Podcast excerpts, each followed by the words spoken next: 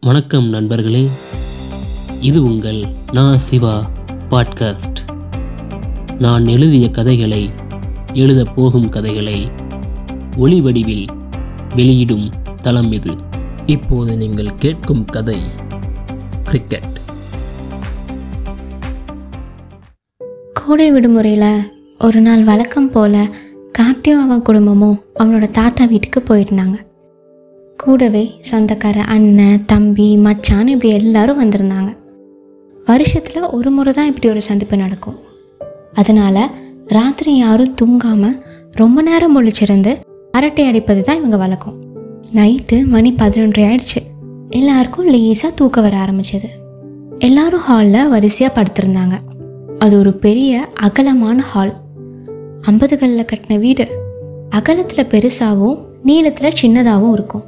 மொத்தம் மூணு ரூம் முதல்ல இருந்த ரூமுக்கும் ஹாலுக்கும் நடுவில் முழு சுவர்லாம் கிடையாது. இடுப்பளவுக்கு சுவரு அதுக்கு மேலே வரிசையாக கம்பிகள் தான் இருக்கும். அந்த கம்பிக்கும் ஸ்க்ரீன் போட்டிருந்தாங்க. ஹே எல்லாம் கவனிங்க. யாரும் நைட்டு நாய் சத்தம் கேட்குது கதவு திறக்கிற சத்தம் கேட்குது அப்படின்னு நினச்சி வெளியே எட்டி பார்க்காதீங்க சரியா? அப்படின்னு கார்த்தியோட மச்சான் ராஜம் சொல்ல ரொம்ப ஆர்வமாக எதுக்குன்னு கேள்வி கேட்டான் கார்த்தி. இல்லை கார்த்தி சும்மா அரேம்ல அவன் ஏதாவது கதை சொல்லுவான். அப்படின்னு அந்த பக்கம் இருந்த கார்த்தியோட அண்ணன் கதிர் சொல்ல மச்சான் உங்களுக்கு தெரியாது. அத்தை கிட்ட போய் கேட்டு பாருங்க. நீங்கள் என்னைக்காச்சும் நைட் எலும்பி வெளியே போய் நின்றுருக்கீங்களா? ஏ நான் எதுக்கு நடுராத்திரி எஞ்சி வெளியே போகணும்? நீயும் வருஷா வருஷம் இதே கதையை தான் சொல்லுத. அப்படின்னு கதிர் சொல்ல அதை கேட்டு எல்லாரும் சிரிக்க ஆரம்பிச்சாங்க. நான் சொல்கிறதெல்லாம் உண்மை. நம்ம தாத்தா இந்த வீடு கட்டும்போது எதிரில் இப்போ இருக்கிற மாதிரி கடையெல்லாம் ஒன்றும் கிடையாது. ஒரு சுடுகாடு தான் இருந்துச்சு. அப்படின்னு ராஜன் ஏதோ சொல்லிட்டு இருக்கும்போதே கதிரோட அம்மா அங்கே வந்தாங்க. இல்லை எல்லாம் தூங்குதாவல ஏன் இப்படி கத்திட்டு கிடக்கீங்க? தாத்தா எலும்புற போறாவ ஏச்சி வாங்கி தூங்காதீங்க. அத்தை மச்சான் தான் நான் சொல்கிறத கேட்கவே மாட்டேங்கிறாரு. ராத்திரி எதுவும் சத்தம் கேட்டா எலும்பி வெளியே போயிடாதீங்க. நம்ம வீட்டுக்கு எதிரில் இப்போ தான் கடைகள்லாம் இருக்குது அது ஒரு காலத்தில் சுடுகாடுன்றேன். இங்கே யாரும் நம்ப மாட்றாங்க எல்லாம் சிரிக்கிறாவ. ஆமாம் அதுக்காக தானே ஆட்சி தானே மனைவிக்கு ஏற்றுவாவ சிரிக்காதீங்களே இல்லை உண்மைதான். மணி விளக்கா? அப்படின்னா? அந்தா வாசலுக்கு நேராக ஒரு விளக்கெறிது பாரு அத்தேன் நாங்கள் சின்ன பிள்ளைகளாக இருக்கும்போது தினம் ரெண்டு மூணு வந்து சேட்டை செய்யும். அந்த ரூமில் யாரையும் படுக்க விடாது பார்த்துக்க பிறகு ஒரு சாமியாரை வர வச்சு ஏதோ பரிகாரம்லாம் பண்ணாங்க. அது எப்படியும் முப்பது வருஷத்துக்கு மேலே இருக்கும். ஆச்சி அந்த விளக்கு ஏற்றிட்டு தான் நைட்டு தூங்குவாங்க. சின்ன பிள்ளைகள்ல நாங்களும் பத்து மணிக்கு மேலே வெளியே போக மாட்டோம். ஒரு நாள் உங்கள் மூத்த மாமாங்க படுத்துட்டான் பார்த்துக்க ராத்திரி முழுக்க ஒரே கிட்ட கனவு. என்னெல்லாமோ சத்தம் கேட்டுச்சான் அதனால அவன் சொல்கிறதெல்லாம் உண்மைதான். சிரிக்காதீங்க. அப்படின்னு அவங்க சொல்லிட்டு இருக்கும்போதே கம்பிகள் வழியா வாசல்ல சினிங்கி சினிங்கி எரிஞ்சிட்டு இருந்த அந்த விளக்க பார்த்தான் கார்த்தி. பெரியம்மா அது என்ன நடமாட்டோம்? யார் சேட்டை பண்ணது? அப்படின்னு கொஞ்சம் பயத்தோட கேட்டான் கார்த்தி. ஏய் சும்மா ரேம்ல நீ நீ என்ன என்னன்னு கேட்க கேட்கதா ஏதாவது சொல்லுவாவ படுத்து தூங்கலை. தூக்க கண்ணை கட்டுது. அப்படின்னு சொல்லிட்டு கண்ணை மூடி படுத்தான் கதிர். ஆமாம் இவன் எப்போதும் இப்படி தான் சொல்லுவான். சரி எல்லாரும் படுத்து தூங்குங்க. அங்கேருந்து கிளம்புனாங்க கார்த்தியோட பெரியம்மா. எல்லாரும் அமைதியாக படுத்தாங்க. ஹாலோட ஒரு பக்கம் தாத்தாவும் பாட்டியும் நாற்கட்டில் படுத்திருந்தாங்க. மற்றவங்க ஹாலோட மறுபக்கம் தரையில் பாய் விரித்து படுத்திருந்தாங்க. நாள் முழுக்க விளையாடி விளையாடி அழுத்து போன எல்லாரும் அசந்து தூங்க ஆரம்பிச்சாங்க. கார்த்திக்கு மட்டும் ஏனோ இன்னும் தூக்கம் வரல. அவங்க பெரியம்மா சொன்னதை பற்றி நினைக்கக்கூடாதுன்னு தனக்கு தானே சொல்லிக்கிட்டான். இன்னைக்கு கிரவுண்டில் அவன் விளையாட அந்த கிரிக்கெட் மேட்சை பற்றி நினச்சி பார்த்தான். எல்லாரையும் எழுப்பி இன்னும் கொஞ்ச நேரம் விளையாடலாமான்னு கேட்குற அளவுக்கு ரொம்ப உற்சாகமாக இருந்தான். இன்னைக்கு கிரிக்கெட் மேட்ச்சில் அவன் பிடிச்ச அந்த அற்புதமான கேட்சை பற்றி நினச்சி தன்னை தானே பெருமையாக நினச்சிக்கிட்டான்.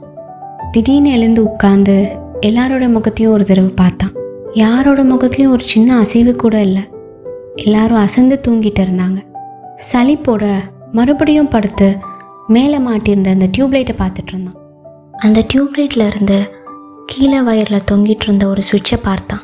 தொண்ணூறுகளில் டியூப்லைட்கான வெளிச்சத்தை குறைக்கவும் கூட்டவும் அது போன்ற சுவிட்ச் யூஸ் பண்ணாங்க. அதை ஆன் பண்ணால் வெளிச்சம் அதிகமாகும் ஆஃப் பண்ணால் வெளிச்சம் கம்மியாக எரியும். அப்படிப்பட்ட ஒரு சுவிட்ச் அது. திடீர்னு கார்த்தியோட கண்கள் மங்கலாக தெரிய ஆரம்பிச்சது. அந்த விடிபல்போட வெளிச்சத்தில் அந்த சுவிட்சோட உருவம் ஒரு சின்ன முகம் மாதிரி தெரிஞ்சது. ஒரு நிமிஷம் பயந்து போயிட்டான் கார்த்தி. அவன் மனசில் பயம் மெல்ல படர ஆரம்பிச்சது. போர்விய முகத்தில் மூடிட்டு கண்களை மூடி படுத்தான். கொஞ்ச நேரத்துக்கு அப்புறம் போர்வியை விளக்கி மறுபடியும் அந்த சுவிட்சை பார்த்தான்.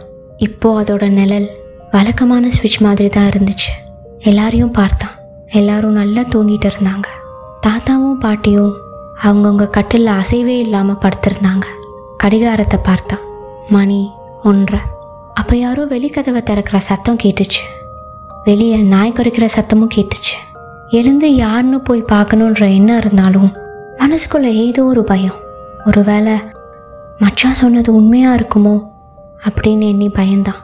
மறுபடியும் கதவை தாளிடுற சத்தம் கேட்டுச்சு. இந்த முறை எழுந்து உட்கார்ந்தா. உட்கார்ந்தபடியே வெளியே எட்டி பார்த்தான் எதுவும் தெரியல. பக்கத்தில் படுத்திருந்த அவனோட அண்ணா கதிர எழுப்பினான் அவன் அசையவே இல்லை. சில வினாடி யோசிச்சுட்டு மனசை திடப்படுத்திட்டு எழுந்து நடக்க தொடங்கினான் கார்த்தி.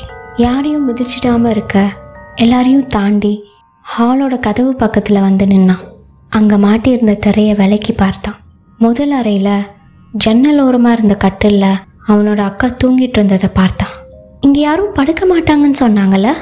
அப்படின்னு தனக்கு தானே கேட்டுக்கிட்டான். மறுபடியும் ஒரு முறை பின்னால் திரும்பி பார்த்தான்.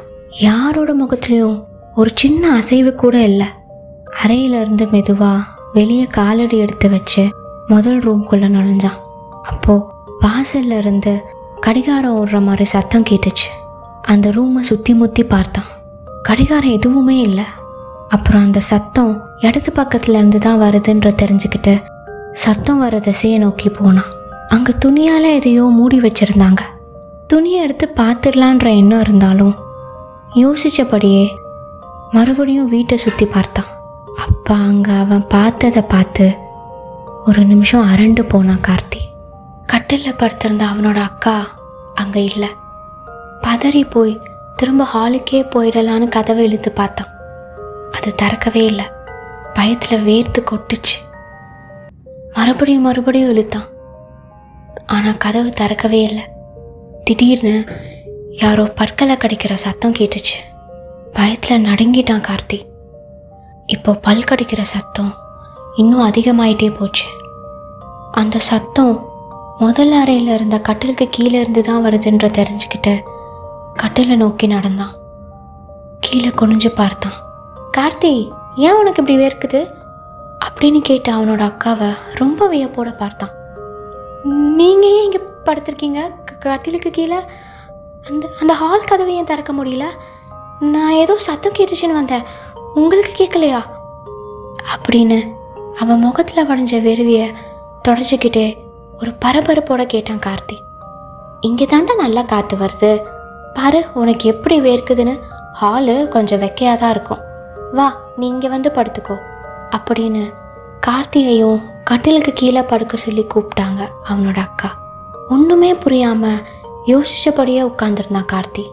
திடீர்னு பெரிய நகங்கள் கொண்ட தன் கையால் அவனோட அக்கா கார்த்தியோட காலை பிடிச்சி இழுத்தாங்க. வா அப்படின்ற குரலோட இழுத்து அவனோட அக்காவை பார்த்த கார்த்தி மிரண்டு போயிட்டான். அவங்களோட வெளிரிய முகமும் வாயிலிருந்து இரு பக்கமும் எட்டி பார்க்கும் கூர்மையான பற்களும் கார்த்தியை ரொம்பவே பயமுறுத்துச்சு. கண்களை மூடிக்கிட்டான். வேகமாக இழுத்து கட்டிலுக்கடியில் போடப்பட்டான். கொஞ்ச நேரம் கழித்து கண் திறந்து பார்த்தான். பக்கத்தில் அவனோட அக்கா அங்கே இல்லை. திடீர்னு கட்டிலுக்கு மேலே யாரோ படுத்திருக்கிற மாதிரி இருந்துச்சு. இப்போ நல்லா காற்று வந்துச்சு. வேர்த்து போன முகத்தில் காற்று பட்டதும் ரொம்ப குளுமையாக உணர்ந்தான். கட்டிலுக்கு மேலே படுத்துருக்கிறது யாருன்னு பார்க்கறதுக்காக எந்திரிச்சு வெளியே வந்தான் கார்த்தி. அங்கே அவனோட அக்கா எந்த ஒரு அசைவும் இல்லாமல் ஆழ்ந்த உறக்கத்தில் இருந்தாங்க. ரொம்ப பயத்தோடையும் குழப்பத்தோடையும் அங்கேருந்து வேகமாக நகர்ந்து அவன் படுத்திருந்த அறையோட கதவை இழுத்து பார்த்தான். அது திறக்கவே இல்லை. அப்போதான் வாசலில் இருந்த அந்த விளக்க பார்த்தான். அது அணைஞ்சிருந்துச்சு. வேகமாக தெரிய விளக்கி ஜன்னல் கம்பி வழியாக எட்டி பார்த்தான். அங்கே அவனோட பாட்டி எதையோ முணுமுணுத்துட்டு இருந்தாங்க. ஏதோ மந்திரம் போல இருந்துச்சு. அதை பார்த்ததும் கார்த்தி பாட்டி பாட்டி அப்படின்னு கூப்பிட வேகமாக திரும்பி பார்த்தாங்க அவனோட பாட்டி. ஒரு வினாடி பயந்து போனான் அப்புறம் சுதாரிச்சுட்டு பாட்டி இந்த கதவை திறக்க முடியல அப்படின்னு கத்த கார்த்தியையே உத்து உத்து பார்த்த அந்த பாட்டி கட்டிலிருந்து எழுந்து கார்த்தியை நோக்கி வந்தாங்க. அப்பாடா பாட்டி வந்து கதவை திறந்துருவாங்க. அப்படின்னு கார்த்திக்கு ஒரு நம்பிக்கை பிறந்துச்சு. தள்ளாடியபடியே வந்த பாட்டி நீ எதுக்கு வெளியே போன? போ உள்ளே போய் படு அப்படின்னு சொல்ல ஜன்னல் கம்பியை பிடிச்சிக்கிட்டே அதுவா? ஏதோ சத்தம் கேட்டுச்சுன்னு வந்தேன். பாட்டி அந்த கட்டில்ல அப்படின்னு சொல்லி திரும்பி பார்த்தான். திடீர்னு கார்த்தியோட கையை பிடிச்சி இழுத்து ஜன்னல் கம்பியில் மூணு முறை முட்டை வச்சாங்க அவனோட பாட்டி. கையை ஒரு வழியாக உதறிட்டு கீழே விழுந்தான். கீழே விழுந்த கார்த்தி கட்டிலில் படுத்திருந்த அவனோட அக்காவை பார்த்தான். அங்கே அவனோட அக்கா எந்த ஒரு அசைவும் இல்லாமல் ஆழ்ந்த உறக்கத்தில் இருந்தாங்க. தரையில் விழுந்த கார்த்திக்கு எந்திரிக்க மனசே வரல. திடீர்னு ஒருத்தன் கார்த்தியை காலால் உதைச்சான். இல்லை என்ன இங்கே படுத்திருக்க? எலும்பு கதிர் அண்ணா கூப்பிட்றாவ? மேலே வா அப்படின்னு கூப்பிட்டான். யாருன்னு பார்த்த கார்த்திக்கு இருட்டில் சரியாக தெரியல. கொஞ்சம் உத்து பார்த்தான். அப்பதான் அது கார்த்தியோட இளைய அண்ணன் ஞானவேல்னு தெரிஞ்சது. நீ எப்படி வெளியே வந்த? என் கூட தானே படுத்திருந்த? இந்த கதவை திறக்கவே முடியல ஏன்டா? அப்படின்னு சொன்னபடியே ஜன்னல் கம்பி வழியாக எட்டி பார்த்தான். அந்த ஒரு நொடி ஆடி போயிட்டான் கார்த்தி. உள்ள அவனோட படுத்திருந்த யாருமே அங்கே இல்லை. இல்லை நீ எப்படி கீழே வந்து படுத்த? முதல்ல அதை சொல்லு. நம்ம எல்லாரும் மேட்ச் பார்த்துட்டு நேற்று நைட்டு மாடியில் தானே படுத்தோம்? அப்படின்னு ஞானவேல் சொல்ல ஒன்றுமே புரியாமல் முழிச்சான். அப்புறம் எதையோ யோசிச்ச கார்த்தி சரி சரி இப்போ மணி என்ன? இவ்வளோ இருட்டாக இருக்கு இப்போவே இருந்துச்சு என்னடா பண்ண போகிறோம் மணி என்னவா? கொஞ்சம் அங்கே திரும்பி பாரு. பின்னாடி திரும்பி பார்த்த கார்த்திக்கு ரொம்பவே அதிர்ச்சியாக இருந்துச்சு. மணி ரெண்டுன்னு காட்டுச்சு. என்னடா? ரெண்டு மணிக்கு இருந்துச்சு என்னடா பண்ண போகிறோம் அப்படின்னு சொல்லி கார்த்தி திரும்ப பக்கத்தில் இருந்த ஞானவேலை காணும். அதிர்ச்சியில் வேகமாக பின்னால் வந்து கட்டிலில் உட்கார்னான் அப்போ தான் அவனுக்கு ஒரு விஷயமே ஞாபகத்துக்கு வந்துச்சு. அவனோட அக்கா அங்கே இல்லை. பயத்தில் அவனோட இதயம் ரொம்ப வேகமாக துடிக்க ஆரம்பிச்சது.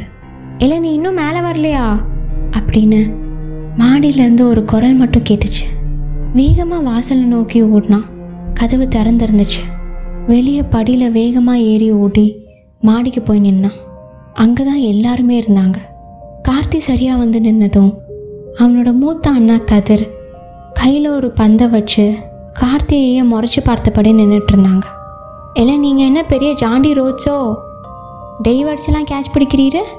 அப்படின்னு சொல்லி கையில் இருந்த பந்தை தூக்கி எறிஞ்சாங்க. அதை பார்த்ததும் பயத்தில் கீழே குனிஞ்சபடி தரையில் விழுந்தான் கார்த்தி. பந்து அவனோட முடியை உரைச்சிட்டு பின்னால் இருந்த செவரில் போய் முட்டி மோதி கீழே கார்த்தியோட காது கிட்ட குத்தி மறுபடியும் வீசினவங்க கைக்கே வந்து சேர்ந்துச்சு. கண்களை மூடி படுத்திருந்த கார்த்தியோட காது கிட்ட மறுபடியும் மறுபடியும் டம் டம்ன்ற சத்தம் கேட்டுகிட்டே இருந்துச்சு. கண்களை மெல்ல திறந்து பார்த்தான் கார்த்தி. ஜன்னல் கம்பி வழியாக வந்த சூரிய ஒளி அவன் கண்களை திறக்க விடலை. கண்ணு ரொம்பவே கூசிச்சு. அவன் முன்னாடி ரெண்டு உருவங்கள் கையில் டம்ளரை வச்சிட்டு இருந்தாங்க. கண்களை நல்லா திறந்த பிறகுதான் அவங்க முகமே அவனுக்கு தெரிய ஆரம்பிச்சது.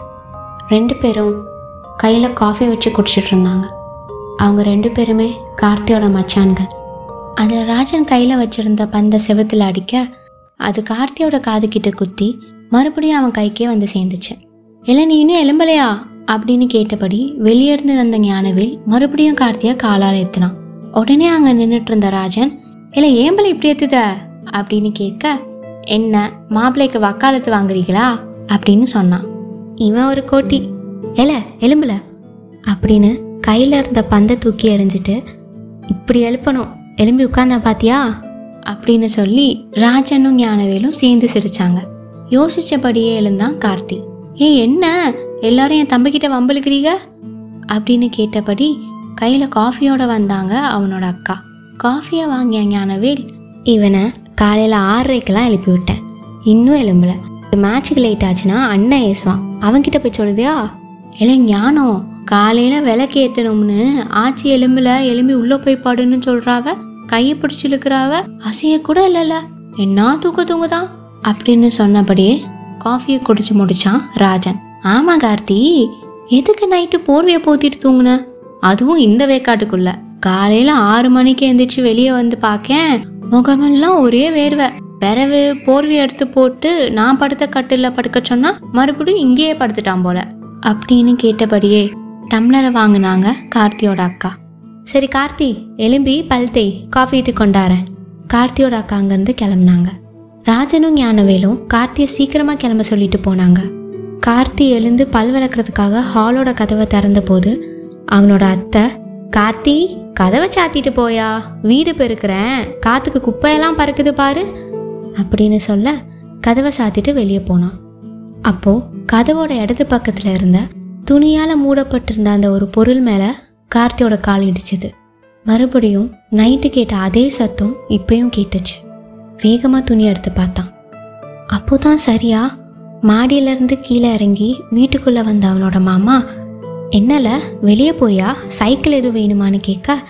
உடனே கார்த்தி ஓ இது சைக்கிளா? இல்லை மாமா வேண்டாம் அப்படின்னு சொல்லி அங்கேருந்து நகர்ந்தான். மாமா நேற்று நைட்டு எத்தனை மணிக்கு வந்தீங்க? அது ஒரு ஒன்றரை இருக்கும். நேற்று நைட்டு லோடு வர லேட் ஆகிது பார்த்துக்க அப்படின்னு சொல்லிட்டே சைக்கிள் எடுத்துகிட்டு வெளியே வந்தார். ஏதோ யோசிச்சபடியே கார்த்தி மாமா வாசலில் அந்த விளக்கு இருக்கே அந்த மணி விளக்கு. அதை யார் ஏற்றுவாங்க இப்போலாம் அதை யாரும் ஏற்றுறது இல்லையேப்பா. ஏன் கேட்குற இல்லை நீ தெரிஞ்சதே.